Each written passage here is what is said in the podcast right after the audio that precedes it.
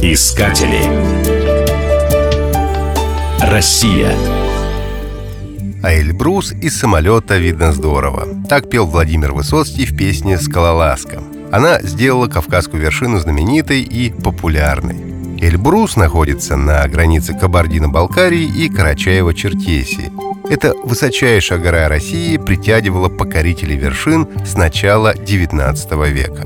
Первое успешное восхождение на Эльбрус состоялось в 1829 году под руководством генерала Эммануэля.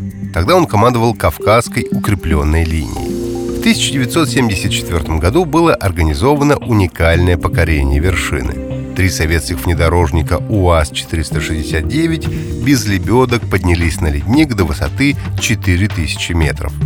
Помимо альпинизма в этих краях имеется еще немало интересного – в Кабардино-Балкарии расположен курорт Джилысу. Он знаменит высокогорными термальными и минеральными источниками. Местная вода излечивает многие заболевания.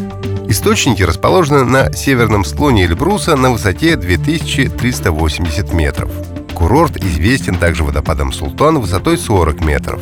Интерес представляют необычные останцы в ущелье Долина замков. Здесь имеется целая поляна каменных грибов – Целебным воздействием обладают не только местные воды, но и микроклимат.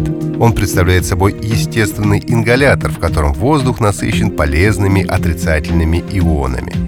На местных курортах возможно не только лечиться, но и заниматься маунти-байком, альпинизмом, трекингом, полетами над склонами Эльбруса на дельтаплане. Увидеть легендарную вершину самолета, конечно, здорово, но совершенно недостаточно. Ее нужно покорить собственными силами. Искатели. Россия.